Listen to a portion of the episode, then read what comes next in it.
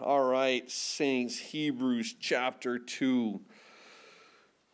Now, as we went through chapter 1, um, we're, we were looking at just this one thing. If you want to know our outline for Hebrews, it's simply this Jesus is better.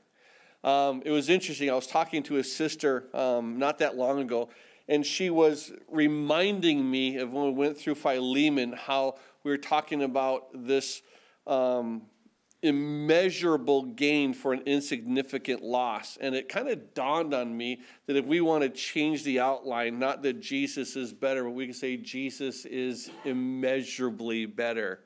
Um, I don't know what you could put because he's just not better by increments, he's just better.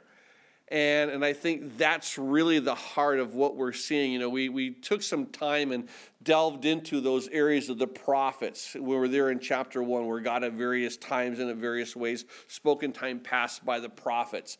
And we, we noted in the different ways that he spoke, the different prophets that he spoke to.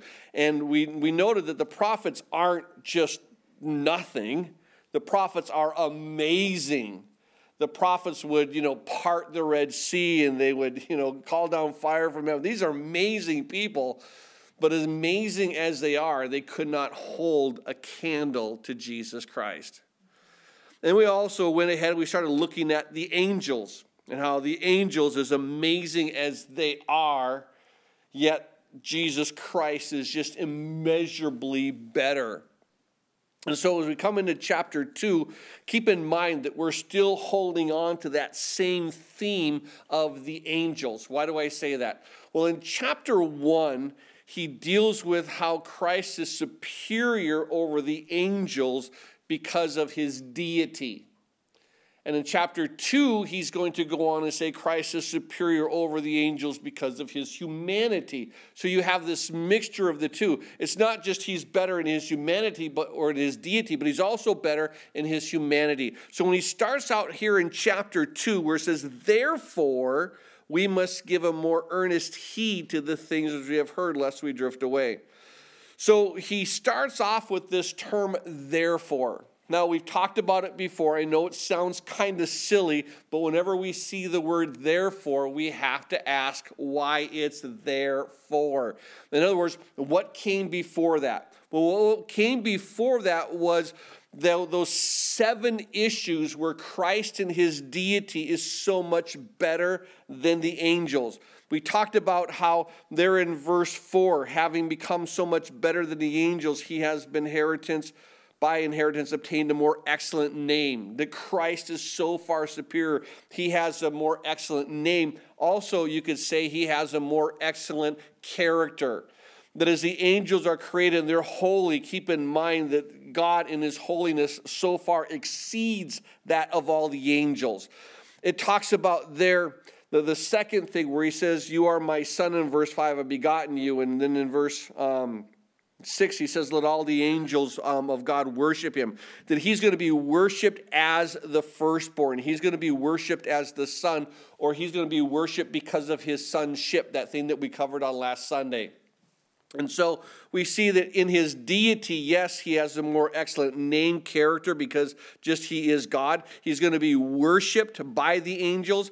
The third thing that we saw is in verse 7 it says who makes his angels spirits so we see that here he made them he created them in his deity. He's always existed. Angels are simply created. Um, it says the, the fourth thing that he's going to rule over them we're in verse 8 to the son he says your throne o god is forever and ever. So we see that he's going to rule, and, and because of that, he's so much better than the angels in verse, the fifth thing that he talked about it there in verse 9 is that he's anointed above them. So therefore, God, your God, has anointed you with the oil of gladness more than your companions. He has a greater anointing. So, because of this, just keep in mind every one of this says he's just so much better. He's immeasurably better because of his name. He's immeasurably better because he's worshiped. He's immeasurably better because he's a creator. He's immeasurably better because he sits on the throne and he rules. He's anointed above them all. And then in the, um, the sixth thing talks about in verse 10 is that Jesus. Um, is the creator. Not only is he not created and he created the angel, he's the creator of all things. You, O Lord, in the beginning laid the foundation of the earth and the heaven are the work of your hands. And so we see here that sixth thing, how Jesus is so much better. And then, of course, the seventh thing is that he has a higher place of honor there in verse 13, where he says, Sit at my right hand till I make your enemies your footstool. So you have these seven things. And in the seven, you know, we know that in the scripture, seven is the number of completion. He deals with those seven things as his deity, how he's so much better than the angels. So when we look at that, it says, therefore, we must give them more earnest heed. So if you want to, to make a note, you can say, therefore, because of his name is more excellent, give this more earnest heed. Therefore, because he is you know, um, he's worshiped by the angels, give this more earnest heed. All seven things, because of this, give a more earnest heed. Because of that, every aspect of Jesus Christ in his deity that puts him above the angels, therefore, because of all those seven things, we must give a more earnest heed to the things which you have heard, lest we drift away. You have to truly grasp onto them, anchor onto them, and hold on to them. You need to give a more earnest heed. Now, if you want an understanding of what he's trying to say through this, remember there in Matthew chapter 12 that there um, Jesus was talking and he made that statement after he talked about Jonah he said in verse 42, where he says, The queen of south will rise up in the judgment with this generation and condemn it, for she came from the ends of the earth to hear the wisdom of Solomon, and indeed a greater than Solomon was here. She would come from the south to the ends of the earth simply to hear the wisdom of Solomon. And of course, when she was there hearing the wisdom of Solomon, there in 1 Kings chapter 10, she says, I didn't even know the, the hear the half of it. You know, I heard about your wisdom, and now that I'm here, you're blowing my mind. She couldn't comprehend the enormity, how much better his wisdom was. And here, what, um, you know, Jesus was saying, one who's far greater and has a greater wisdom than Solomon. So, because of that, now as we come into Hebrews 2, therefore, we must give a more earnest heed to the things that we've heard. In other words, those things where we had come to grasp, remember back in Hebrews chapter 1, verse 2, where he spoke, you know, to the various times in various ways through the prophets. Verse 2 said, has in these last days spoken to us by his Son. We now heard directly from God all these things, so we must give the more earnest heed to the things that we heard, lest we drift away. What does it mean, lest we drift away? Well, that term kind of is where if you were there in a boat and you weren't anchored in. I don't know if you've ever been on a boat and you haven't anchored. What happens is this wherever the wind blows or wherever the current goes, that's where you go as well because you're not anchored in. And because of that, there is this tendency of drifting. You don't know that you're drifting, but you're constantly going to be drifting. And the only way that you know you're drifting, you think you're standing still until you take a look at the shoreline, and then where you used to be, you're not there anymore. And be careful because depends on the weather is how quickly you're going to drift and and you're going to just be pushed along by either wind or by current and so he says just really anchor yourself into the words of Jesus Christ. Those are so important to just say, if Jesus has spoken these things, if Jesus has confirmed these things, that's what I'm going to anchor my faith to. That's what I'm going to anchor my walk to, is the things that he's spoken. And so that's all the author of Hebrews wants us to do. Therefore, because of all the things that he was greater than the angels, Give the more earnest heed to the things that we have heard, lest you drift away. And then in verse 2, he says, For if the word spoken through angels proved steadfast, and every transgression of disobedience received a just reward, how shall we escape if we neglect so great a salvation, which at the first began to be spoken by the Lord and was confirmed to us by those who heard him? God also bearing witness both with signs and wonders and with various miracles, the gifts of the Holy Spirit according to his own will. as he comes through, he makes this statement in verse 2 the words spoken through angels prove steadfast. What is he talking about? Well, in the book of Exodus, what we understand is the word of God came to Moses from God. God wrote it with his finger. They're on a tablet. That's what we know from Exodus. However, when we get to the New Testament, there's a couple of passages where both Stephen there in the book of Acts, chapter 7, and Paul there in Galatians, chapter 3, make this statement that it seems that, you know, the angels were a part of getting the law of God to Moses. And part of that comes from an Old Testament passage. Let me read to you that Old Testament passage found in Deuteronomy 33, verse 2. It says this The Lord came from Sinai and dawned on them from Mount Seir he shone forth from Mount Paran, and he came with ten thousand of with ten thousands of saints. From his right hand came a fiery law for them. So it what we see this is in Deuteronomy 33, there's this understanding that these angels came with the Lord, that they were part of giving the law. Remember when Stephen was being stoned there in Acts chapter 7. The key verse is verse 53 if you want to jot it down. I want to read to you from verse 51 to verse 53. But Stephen was saying, You stiff necked and uncircumcised in heart of ears, you always resist the Holy Spirit, as your fathers did, so do you. Which of the prophets did your fathers not persecute? And they killed those who foretold of the coming of the just one, of whom you now have become the betrayers and murderers, verse 53, who have received the law by the direction of angels and have not kept it. So all of a sudden we see there's this a little bit of a reference there in Deuteronomy 33. There's a greater reference as here Stephen speaks of it, and then Paul confirms it there in Galatians 3:19 where he says, What purpose then does the law serve? It was added because of transgressions, till the seed should come, to whom the promise was made, and it was appointed through angels by the hand of a mediator. So at this point, we see something unique about these angels. There was a word of God that was spoken through angels. Now, what does it mean here that this word of God was spoken through angels? And so it says, if, for if the word of spoken through angels proves steadfast. Why was this word that was spoken through angels steadfast? Was it steadfast because the angel spoke it and because that made it steadfast? Or was it steadfast because the angel spoke the word of God?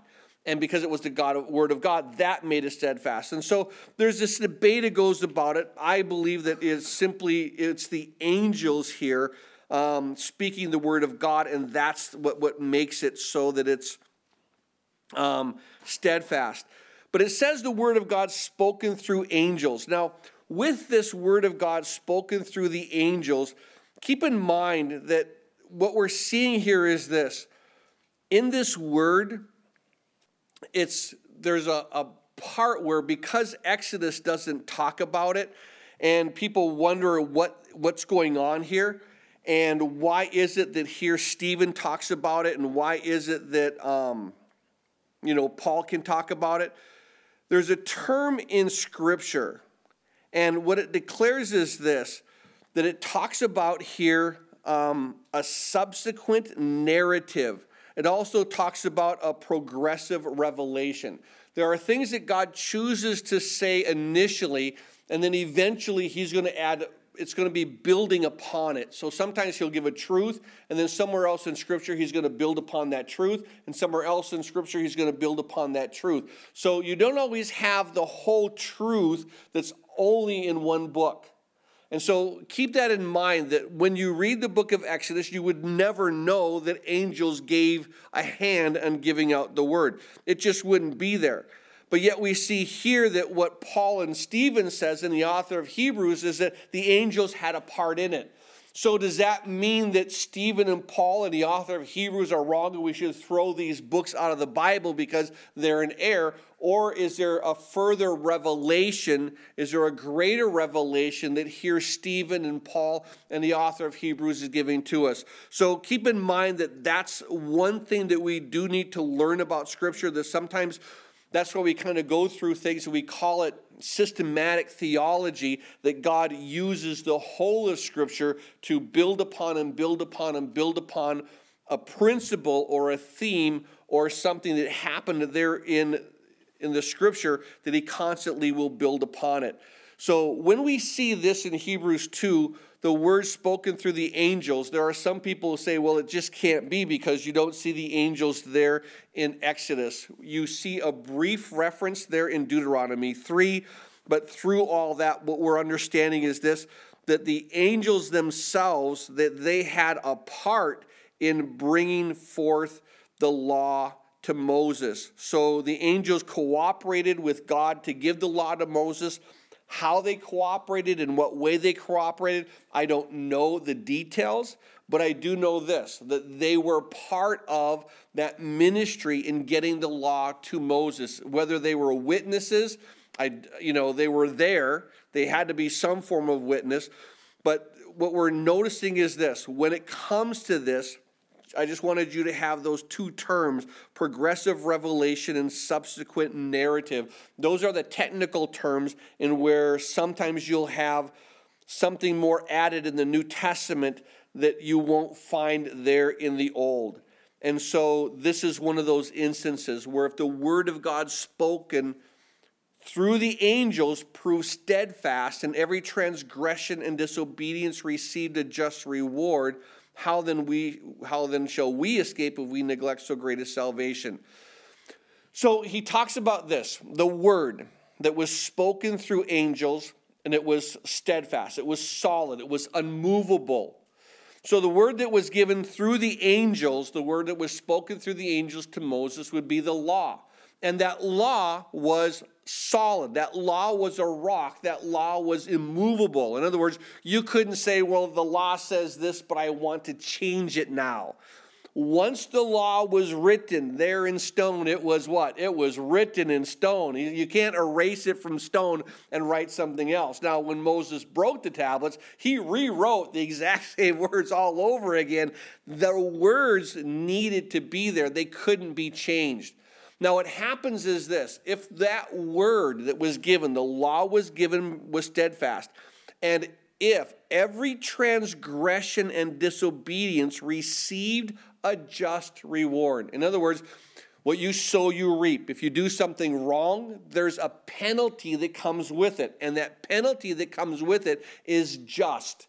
And then when they say a just reward, that just reward, the term reward, means um, you get what you asked for, you get what you deserve. That's the reward.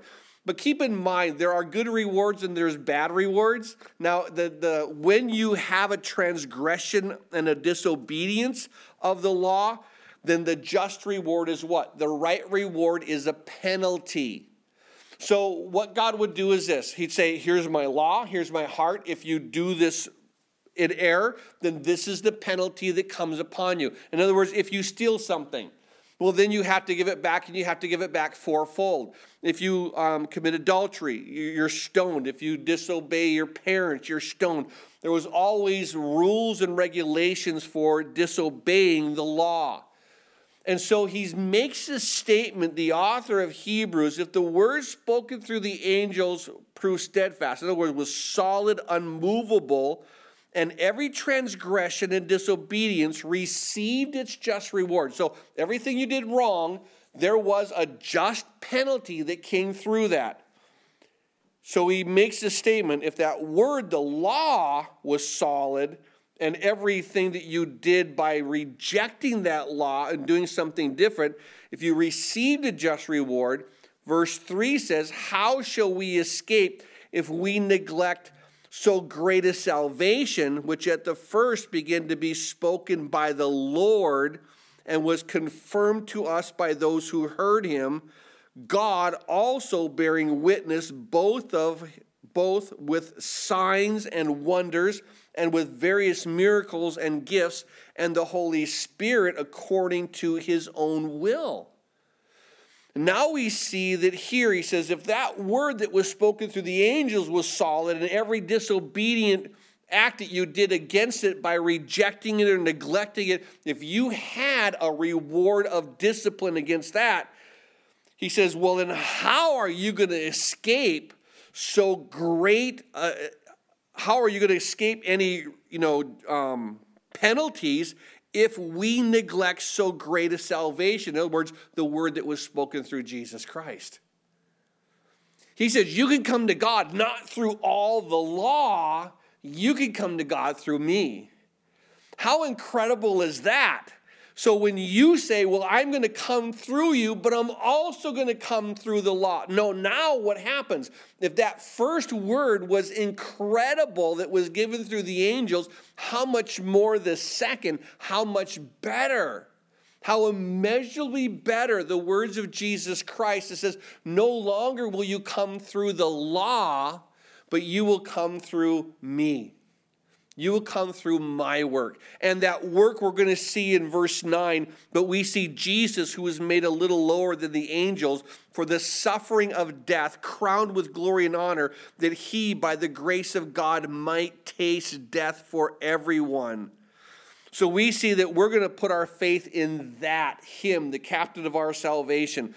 So he's simply trying to say, listen, we have God and, and as he sent Jesus Christ, he's so much better than the angels in his deity. And if the word that came through the angels, as amazing as that was, and everything that you neglected of that word would have a penalty, when this word came through Jesus Christ, the word of so great a salvation, this term, so great a salvation, is one that will blow your mind. The more you study it, the more your brain cannot comprehend it. When it says so great a salvation, you can say, How could you neglect so vast a salvation? How could you neglect so wonderful a salvation? How could you neglect this magnanimous, these things that you can't comprehend? It keeps going beyond and beyond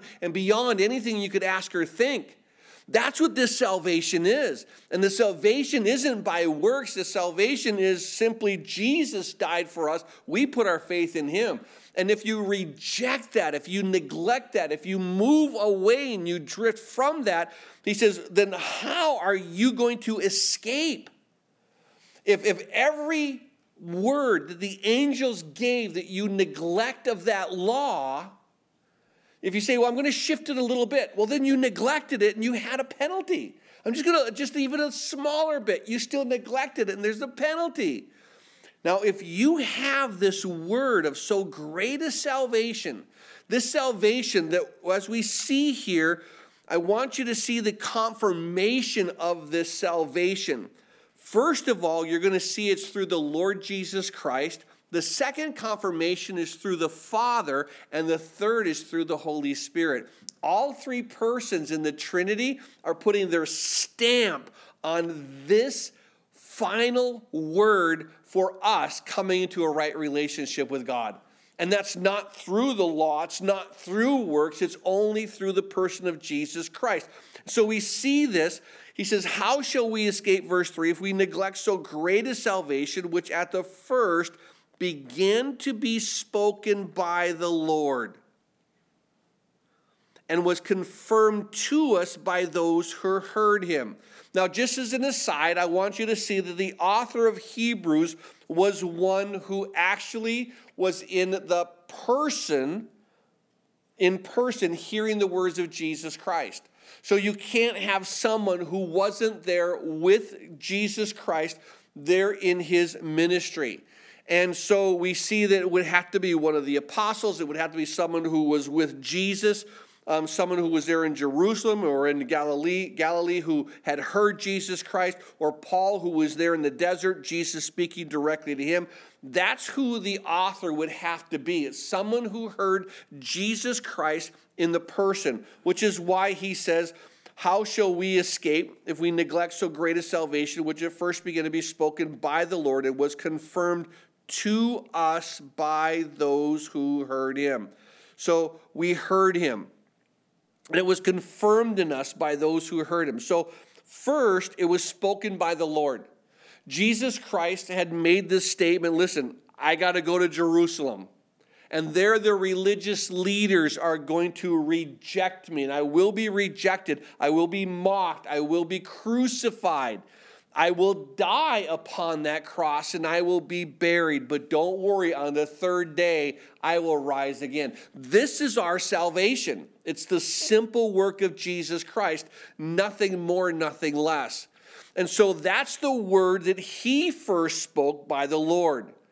So Jesus here is speaking of this salvation. Verse 4 says, God also bearing witness, both with signs and wonders, and with various miracles and gifts of the Holy Spirit. So we see that God the Father is also bearing witness with both signs and wonders. He says, I'm going to show you that I'm here and I'm with this.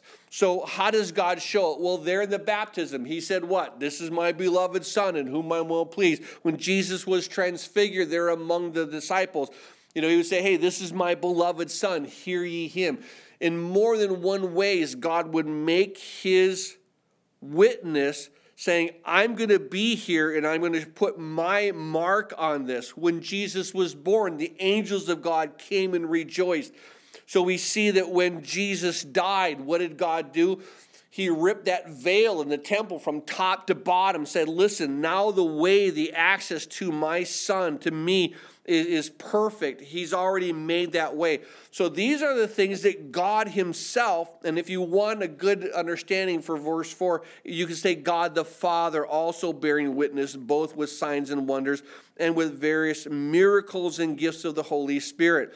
So you see that here God allows the Holy Spirit through these miracles and gifts that Jesus Christ would come on the scene and he would open the eyes of the blind and he would make the deaf see. He would literally cause the dead to come alive.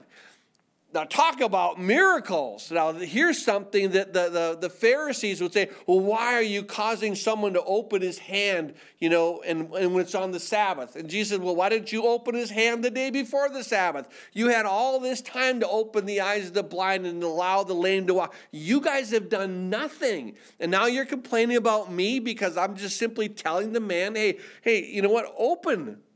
Open your hand. And, and so we see that here they're all complaining, but everything that Jesus did was bearing witness.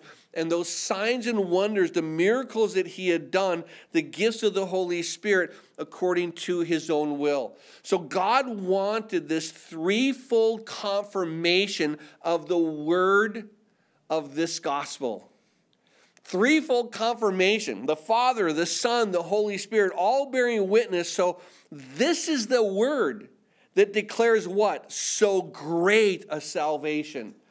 I'll tell you what, you could probably do about eight messages just on those words alone. So great a salvation.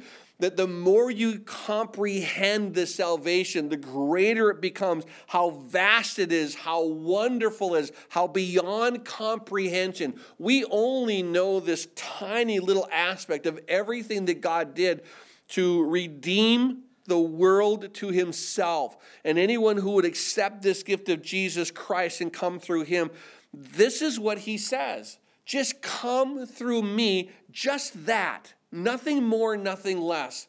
And if you want to neglect just Jesus and you want to change it up a little bit, well, he makes a statement if this word through the angels proves steadfast, well, how are we going to escape if we neglect this great salvation that was spoken of by the Lord? What happens when we simply add to the work of Jesus Christ? I know, Jesus, you died for me, but I'm going to do this too. And that's really going to make me righteous. It's going to be a merit badge on that robe of righteousness that you gave to me. Really? You could put merit badges on a robe of righteousness?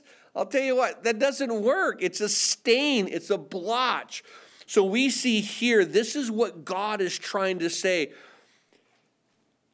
Therefore, we must give a more earnest heed because Jesus in his deity is so far immeasurably better than the angels. This word that was spoken through Jesus Christ, confirmed by the Father and by the Holy Spirit, we have to give heed to that. And lest you neglect so great a salvation. And so we see here that he warns us don't neglect this salvation.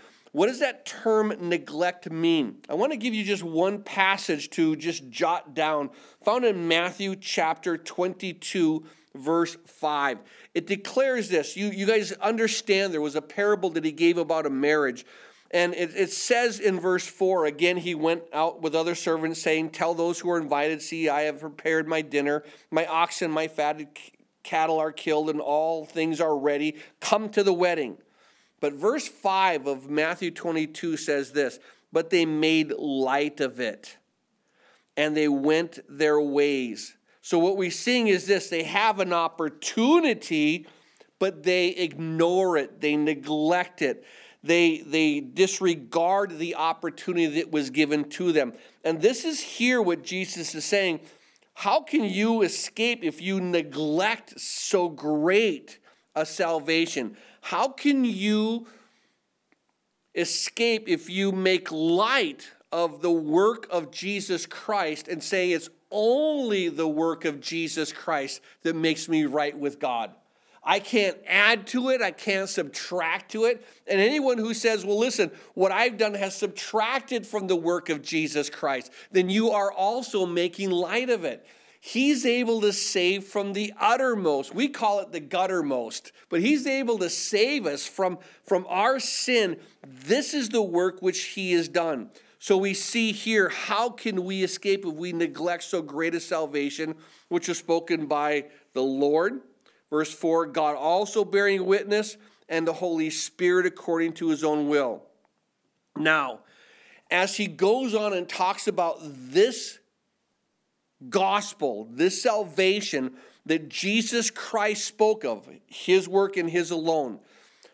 Verse 5 says, For he has not put the world to come of which we speak in subjection to angels, but one testified in a certain place, saying, what is man that you are mindful of him, or the Son of Man that you take care of him?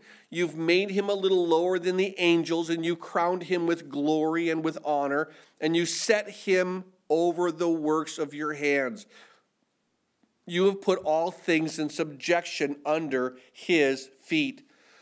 So, what is he saying now? Well, as he goes and he first talks about how Christ is so superior to the angels in his deity, now the author of Hebrews begins to show that Christ is also so much better than the angels because of his humanity. Now, how can Christ be better than the angels in his humanity? We know how much better he is because he's God, because of his name and because he created them and because you know he rules and you know he cre- he's the creator of all things. He was anointed more than them and he has a higher place than them. All the seven things that we talked about earlier. But how is he greater in his humanity? Well what the author begins to do in verse 5 is this. He says he's put the world to come of which we speak. He has not put the world to come of which we speak in subjection to the angels. So what we see is this he makes a statement you haven't put the world to come in subjection. The angels aren't going to be ruling the world to come. But one testified in a certain place in verse 6 saying, What is man that you are mindful of him? as he goes, he says, Wow, I don't understand what man is, why you are so mindful of him. He quotes there of Psalm 8. He says, Or the Son of Man that you take care of him but you've made him a little lower than the angels and have crowned him with glory and honor. So, although you made man lower than the angels, in other words, angels are, uh, you know, they see God, they're able to go from God to earth, and they have this access. Angels can wipe out men by just speaking. God uses the angels to be ministering spirits. We already saw that. And so, God uses the angels to minister to men, to protect men, sometimes to, you know, wipe out other men. But it does declare this at the end of verse 7 you, and set him over the works of your hands. What does it mean that God set man over the works of his hands? Well, that, as you know, is found there in Genesis chapter 1. As you go start reading in verse 26, and I'm going to start reading from verse 26 to 30, just listen to it as you will. But it says in Genesis 1:26, then God said, "Let us make man in our image according to our likeness. Let them have dominion this is let them now have authority, have the ability to rule over it, over all the fish of the sea, over the birds of the air, over the cattle, over all the cre- all the earth, over every creeping thing that creeps on the earth. So we see over the water, the land, the bugs, and over all the earth, man has authority. Verse 27 So God created man in his own image. In the image of God, he created him. Male and female, he created them. And God blessed them. And God said to them, Be fruitful and multiply, fill the earth and subdue it. He tells man to subdue the earth have dominion over the fish of the sea, over the birds of the air, over every living thing that moves on the earth. And God said, See, I have given you every herb that yields seed, which is on the face of the earth, and every tree whose fruit yields seed, to you it shall be for food. Also, every beast of the earth, every bird of the air, and everything that creeps on the earth in which there is life I have given every green herb for food, and it was so. God gave man dominion over all the earth. So basically, what we're seeing here is what Hebrews 2 7 says, and he set him over the works of your hands. God gave the earth and everything to it to Adam. Now, what happens is this when Adam sinned, and he now basically gave the title deed and everything over to Satan. Why? Because he listened to Satan and not to God. And as he does, now Satan becomes the prince of this world. He becomes the prince of the power of the air. He becomes the ruler, so much so that there in the temptation of Jesus in Matthew chapter 4, one of the things that Satan does is he puts Jesus on the high pinnacle of the temple. He says, Listen, he shows him all the kingdoms of the world. He says, All these kingdoms I will give to you if you simply just bow down and worship me. Now, was he lying? Now, Jesus said, You're such a liar. No, no, it was a true thing. But what Satan was trying to say is this You want the world and everything in it. I will give you the world and everything in it if you bow down and worship me. You can take a shortcut in getting the world. You don't have to die you don't have to die for the sins of men. I will give you everything that you want. You don't have to purchase it with your death. There's a shortcut, an easy way. The same thing that Satan always does to us. Take a shortcut, take the easy way. You don't have to go the hard way. Don't take the way of suffering. There's an easier path. But here, when God had put all things under subjection under the feet of man, man, because of his sin, surrendered it all to Satan. Now, Jesus is going to come back and he's going to purchase it all again. So, understand that here, although man was made lower than the angels, God did something amazing. He gave man dominion over the earth. Now, in the book of Revelation, and in the new heavens and the new earth, who is God going to give authority to? It's to man again. Man is going to be again having the, the, um, the ability to, you know, take care of this world.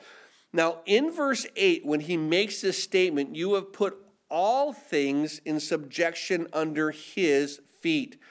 Now, he didn't say you put some things, he didn't say you put most things. Everything he gave to man, and man lost it all.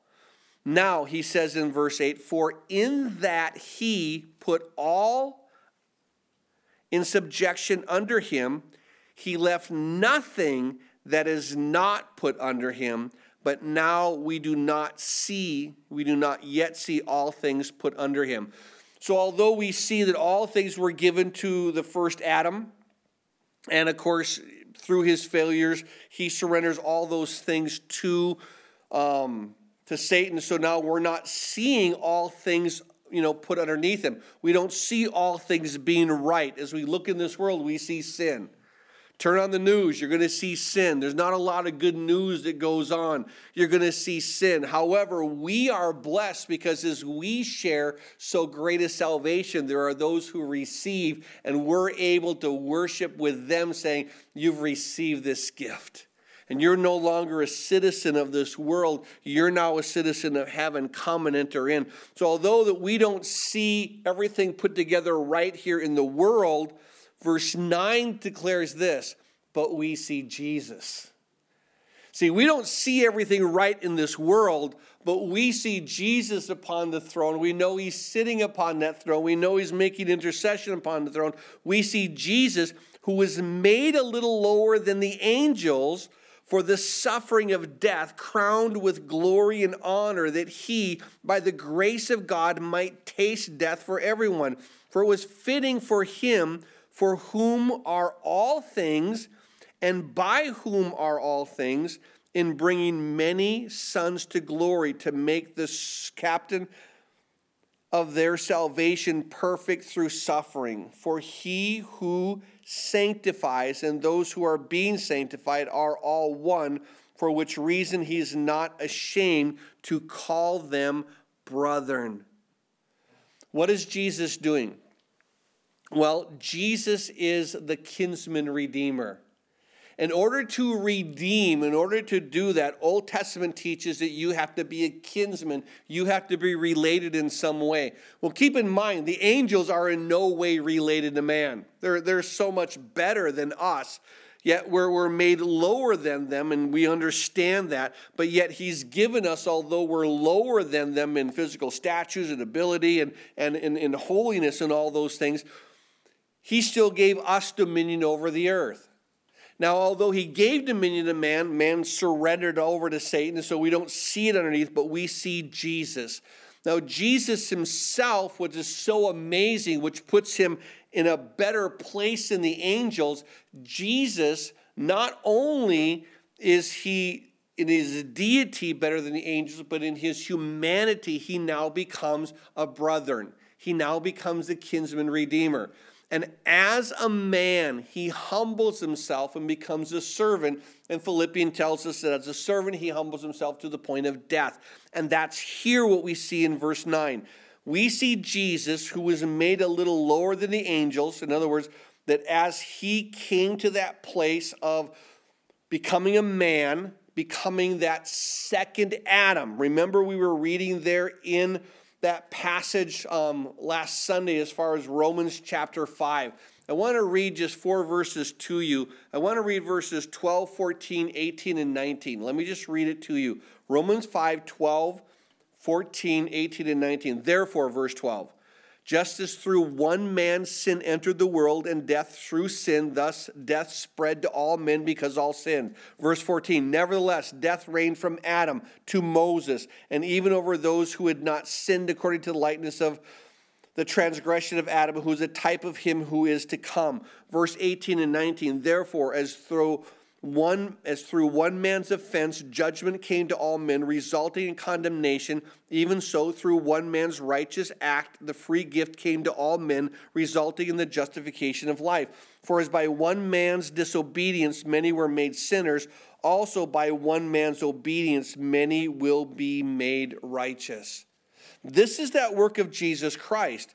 As we see him, as we see this work, we're understanding that Jesus here, yeah, he was made lower than the angels. In other words, he comes in humanity. Now, something that we need to understand about Jesus' deity and humanity is this.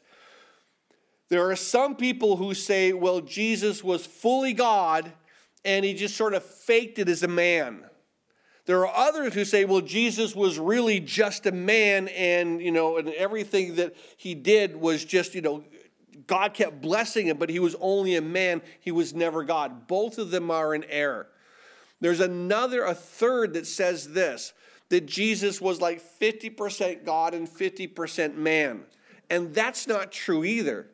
Understand that what the scripture says is this Jesus is 100% God and Jesus is 100% man. He is the God man. He is God eternal, but he also came Unto us a child is born, comes to earth as a man incarnation. Unto us a son is given, the eternal God coming here onto earth. So keep this in mind that Jesus was made a little lower. So he comes in his incarnation. And because he comes as a man, he's now a kinsman redeemer to men. He now, through the suffering of death, Look at verse 9 again. We see Jesus who is made a little lower than the angels for the suffering of death, crowned with glory and honor, that he, by the grace of God, might taste death for everyone. Jesus suffers death, that he, Jesus Christ, might taste death for everyone. In other words, he's now separated from God. He gets that death that was talked about to Adam. Remember what God said? In the day that you eat of this fruit, you shall surely die. Well, he ate of the fruit. And then what happened? Well, then he didn't die. You know, he was there in the garden and God was walking around and God said, Hey, Adam, where are you? He said, I, I heard you. I had to cover myself. And, and, you know, he didn't die. He had more children. It wasn't the day that he ate of it, he was going to die by man's definition of death. That's the heart stops beating, the brain waves start, you know, stop working, and you reach room temperature. That's not the death. The death that God talks about this, you will be separated from me and you'll no longer have intimacy. That's what God says is death. And I think what's, what's interesting is this we have a definition of life is breathing and death is not. God says life is me and death is not. I trust God's definition a lot more than mine because Jesus says this listen, if you believe in me, you shall never die. Do you believe this? That's the heart because you will never have to be separated from God. Yeah, you might stop breathing on this side, but then you enter into glory on the other side. You're still um, alive. God is not the God of the dead, He is the God of the living. That's why He says, I am the God of Abraham. I am the God of Isaac. I am the God of Jacob. But I thought they stopped breathing, but they're still alive. He is the God of the living. And so we see here that Jesus he comes and he tastes death for everyone. He allows himself to be separated from God so that you and I would never have to taste that separation from God. We would never have to be judged by our sin because our sin has already been judged. This is what he did, but he couldn't do it as an angel. An angel couldn't do this. God himself couldn't do this, but when God himself becomes a man, and people wonder, said, well, just how, how much of a man was he? Well, understand, he was 100% man. We're going to see in just a moment how, even as a man, he was even tempted. He was tempted as a man, and he understands temptations because he came as a man. 100% God, 100% man. And because he comes as a man, because he's a kinsman redeemer, he can now, as a man, as the last Adam, through his righteous work, he can take everyone who the first Adam made unrighteous and gave the sin nature, he can now take and pay the penalty of that unrighteousness and thus give them the robe of righteousness, making them right with God. That's what he does, but you can only do it what? As a man. It can't be a God who does it, it can't be an angel who does it, you have to be a man. So God Himself becomes this man, experiencing everything that we do, and then He went to the cross and He paid that penalty as a man. Talk about so much better. Jesus is better, so immeasurably better. And the angels, he's better because of his deity, but he's also better because of his humanity. What he did as a man blows the work of angels. Because what? All the angels did was what? Well, sometimes they kill men, sometimes they help men, and they're limited. Jesus died for all men. That's incredible when you think of this. Now, now the angels will come along and they'll help give the law, but Jesus will come with the Father and the Spirit talking about this great salvation. Something that is so vast, so immeasurable, so great. And we see here now, back in verse 9, we see Jesus. We don't see the world being the way it is, But we see Jesus doing what? Reconciling us to make us right. The world isn't right. But as we surrender to the work of Jesus Christ, we're made right. How incredible is that? So we see that, yeah, we don't see the world yet, but we see Jesus, verse 9, who was made a little lower than the angels, comes in his, comes in his incarnation for the suffering of death. So he was made a little lower than the angels for the suffering of death. He was made to die. He came to this earth to die. That was the whole reason that he came. It was the prophecies about him as he came. So he was come to death, crowned with glory and honor. So he come to die, but he is crowned with glory and honor that he, by the grace of God, understand there's no other action of God than grace. Not the righteousness, not the love, it's the grace giving us what we don't deserve, that he, by the grace of God, might taste death for everyone. That God's grace said, I'm going to allow Jesus to take the penalty that is yours. I'm going to allow him to take the suffering that is yours. Verse 10 For it was fitting for him. Now it talks about how great it is that he's a man. It was fitting for him, it was right for him, for whom are all things because now, as God, He was the creator of all things, He redeemed all things. So it was fitting for Him, for whom are all things, and by whom are all things. So not only did He create them, but then He redeemed them. Now, I'll tell you what, that makes it doubly yours. If you created it, and then say, Well, I lost it, but I found it in a pawn shop and I bought it back. Well, now you're really, really mine because not only did I make you, but I bought you back. Now you're truly mine. And so he says, For by whom all things are all things.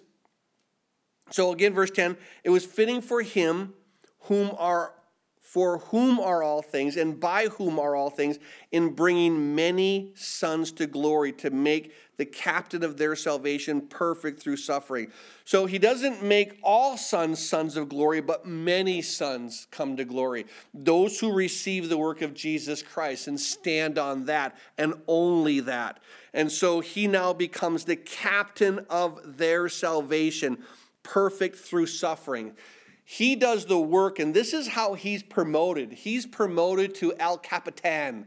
He's the captain. He's the, the head honcho. He's the one who, who's the, the, the chief now of our salvation because of his suffering. Because he went through the cross, he was now elevated to the highest position of glory and honor. So as we see this, he says in verse 11, For both he who sanctifies, which would be Jesus Christ, and those who are being sanctified, which are now us, are all one, for with reason, for which reason he's not ashamed to call them brethren. So he says, listen, you think you're separated, but once you accept my finished work on the cross, you now become family. You're now in me, I'm in you. We're a one thing here. And this is where it's so beautiful for he who sanctifies and those who are being sanctified are all of one, for which reason he's not ashamed to call them brethren. So as he does, he now says in verse 12, I will declare your name to my brethren. In the midst of the assembly, I will sing praise to you. And again, I will put my trust in him. And again, here am I and the children whom God has given me.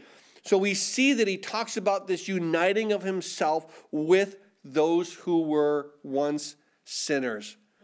And so when he does this, I want you to see how amazing of a passage that the author of Hebrews uses here in verse 12.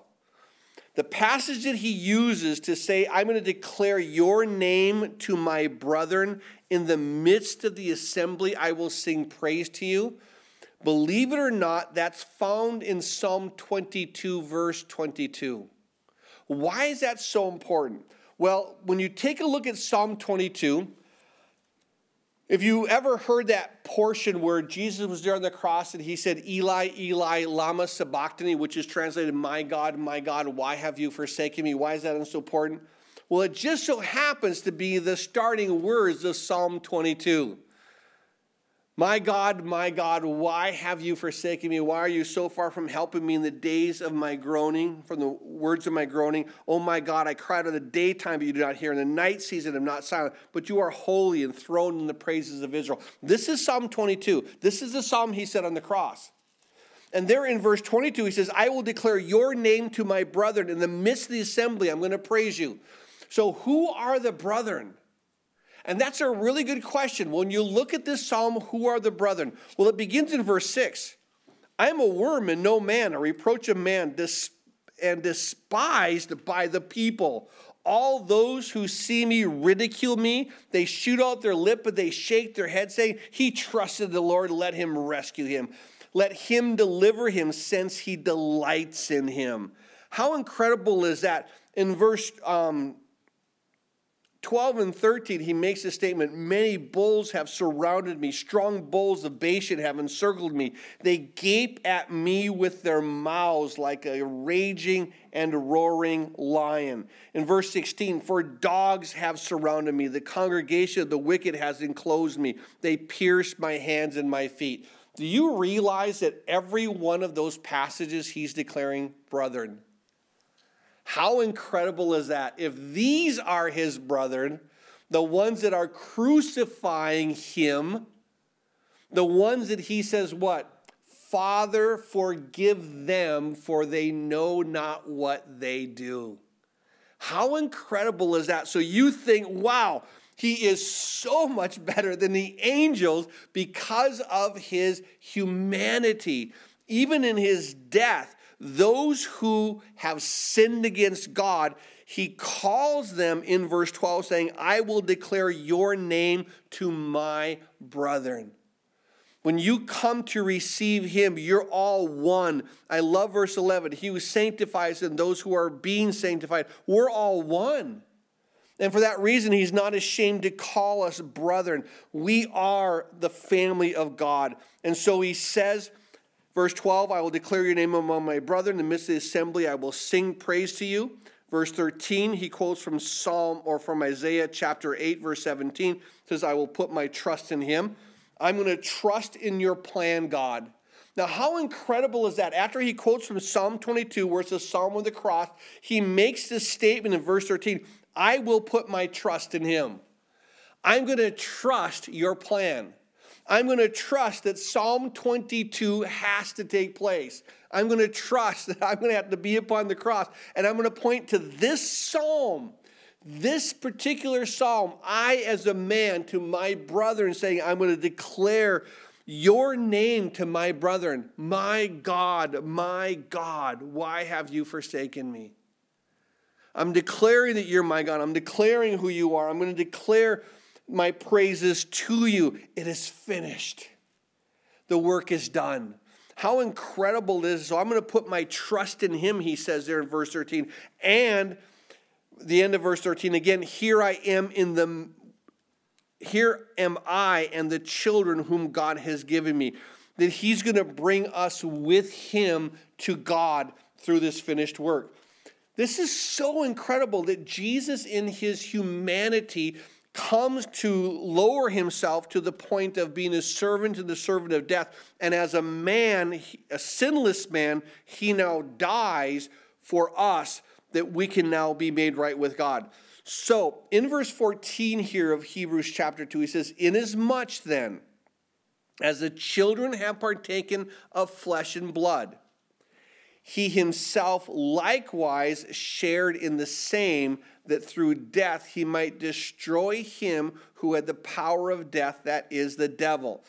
So now he's trying to explain even more. Jesus was not just an apparition to pretend to be a man, where he was like this vision of a man. No, he was actually a man. Read verse 14 again. Inasmuch as the children have partaken of flesh and blood, we are completely human, fully human, flesh and blood.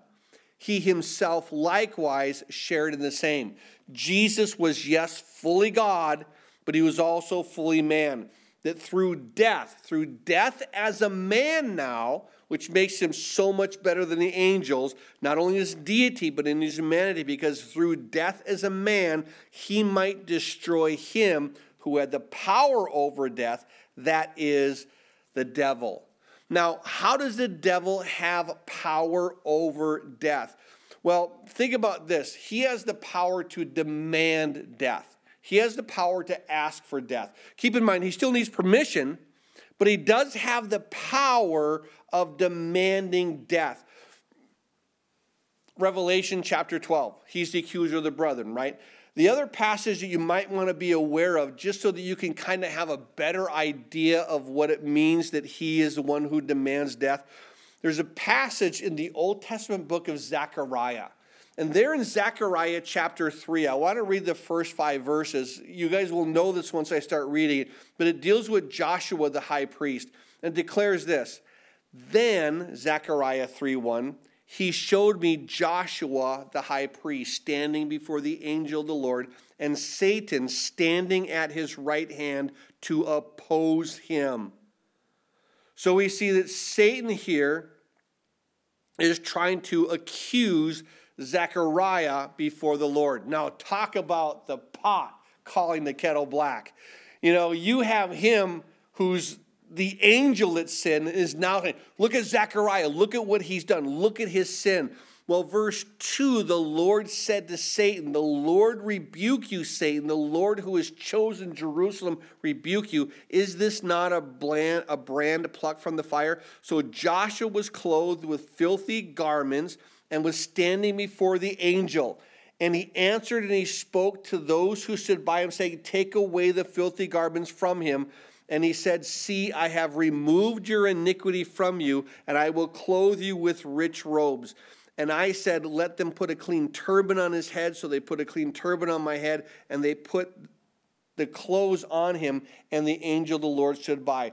So what Satan does is he looks at the clothes of Joshua and says, Look at his righteousness. His righteousness is filthy rags, and he's not worthy to stand before you.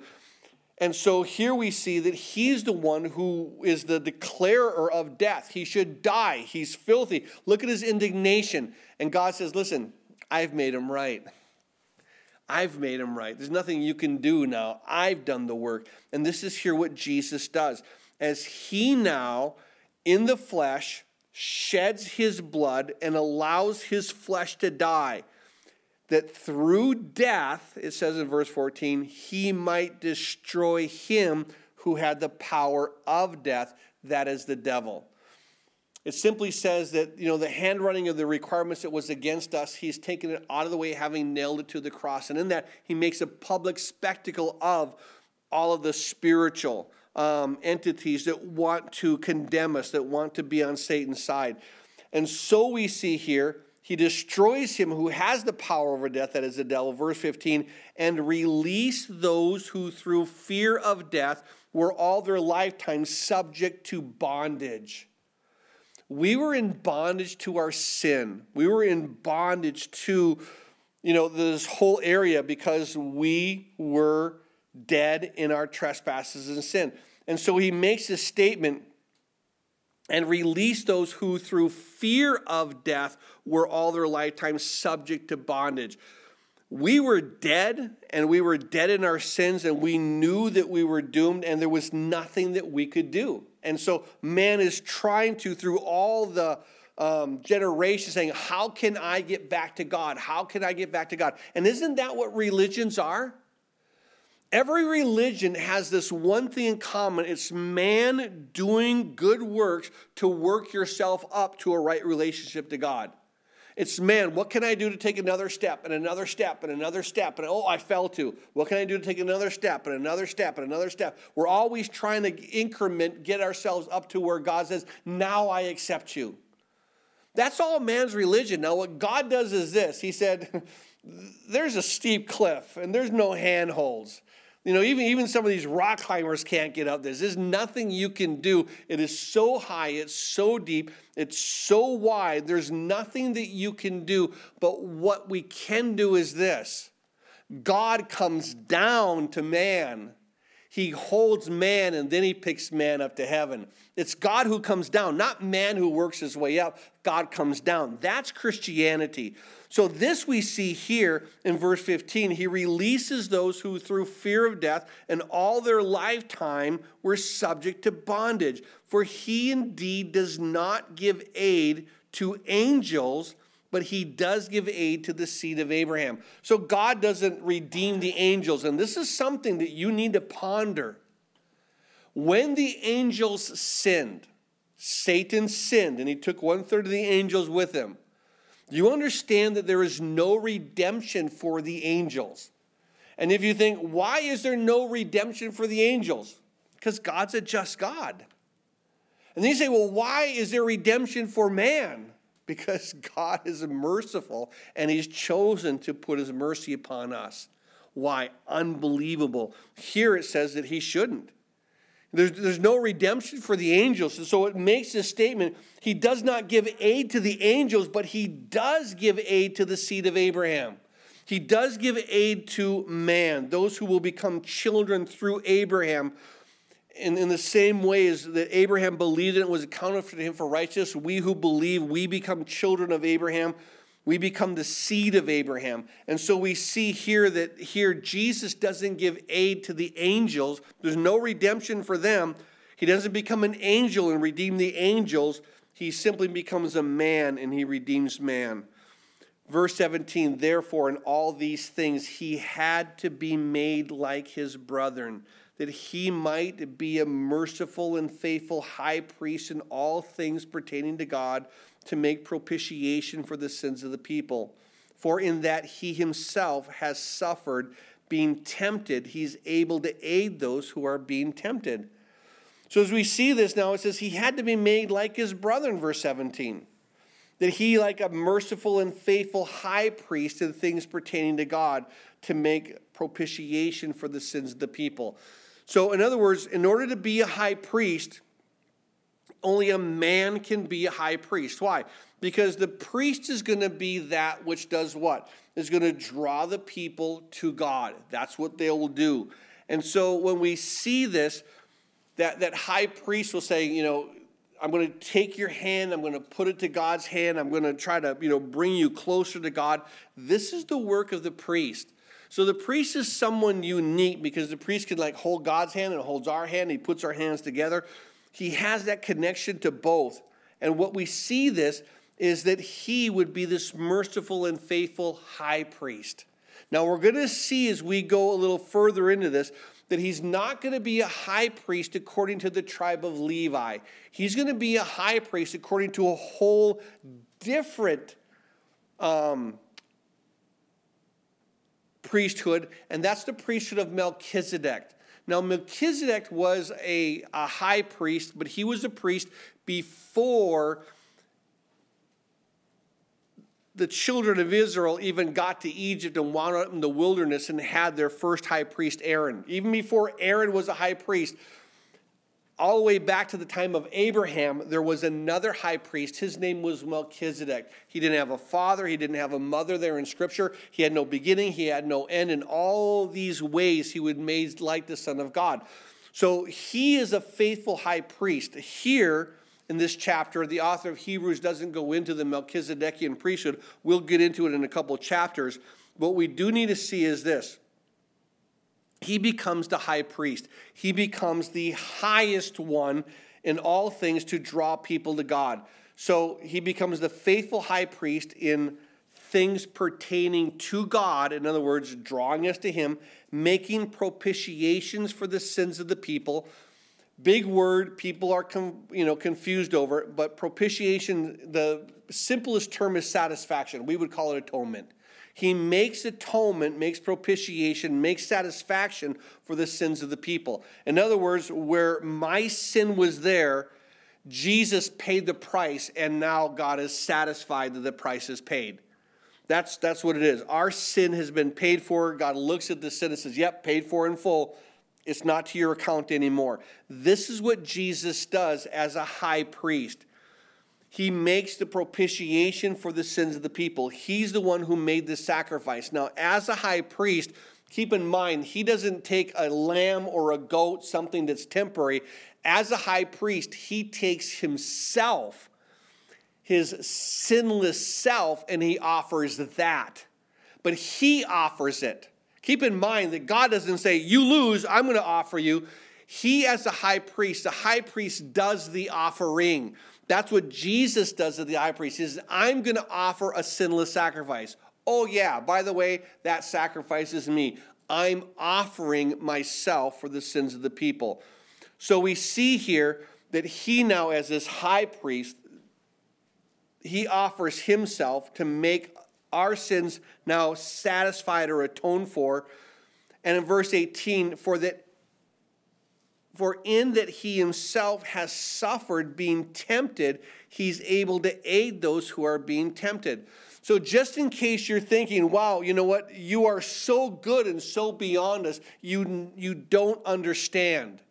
You don't understand what I'm going through. You don't understand the temptations that I'm going through. You don't understand how hard these temptations are and how hard it is to walk away. And Jesus would say, Oh, yes, I do. I understand these temptations. I was tempted, and it says here, He Himself being tempted, that He's able to aid those who are being tempted. A passage you may want to be aware of is Hebrews 4:15 for we do not have a high priest who cannot sympathize with our weaknesses but was in all points tempted as we are yet without sin when he went through the wilderness and there in the 40 days, those temptations were very real temptations. When he was hungry and the enemy said, Hey, since you are the Son of God, just command these stones to become bread. It's okay. It's okay if you just take some nourishment he had to let him know it's written, man shall not live by bread alone, but by every word that proceeds from the mouth of God.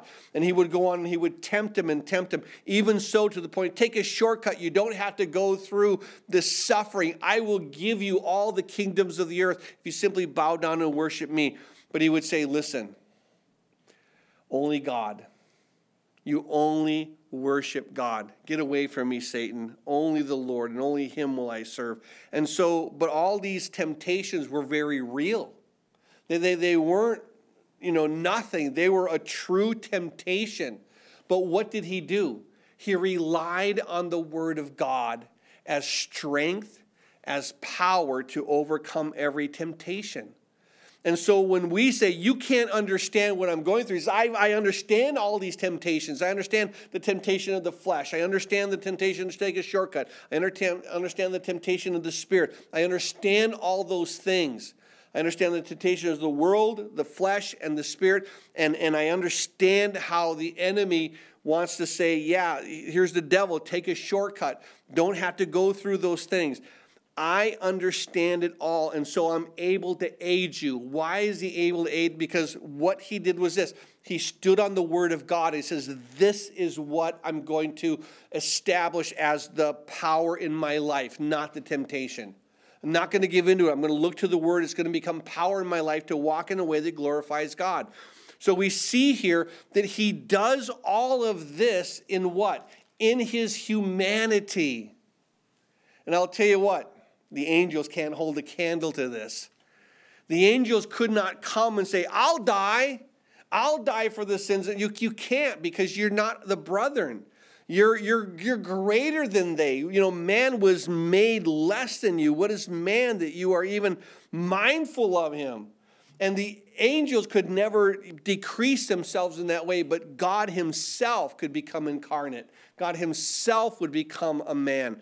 He'd be 100% God and 100% man. So when we're taking a look at this area of seeing how Jesus is so immeasurably better, He's so immeasurably better than all the prophets, He's immeasurably better than all the angels, both in His deity and His inhumanity and in his humanity. And so we see that here he's just so much better. And next week, we didn't compare him to Moses. Now, if you think your mind is blowing now, wait till we go to Moses and we see how great Moses is and how Jesus is so much better. Amen? Well, Father, we do thank you for this word. And again, this balance of just how amazing you are, Jesus. You are fully God, and in that you just exceed the angels. As amazing as they are, as wonderful as they are, they cannot hold a candle to you and what you did as God. But how amazing is that? That amazing as angels are and as wonderful as they are, they can't hold a candle to what you accomplished as a man. You are truly so much better.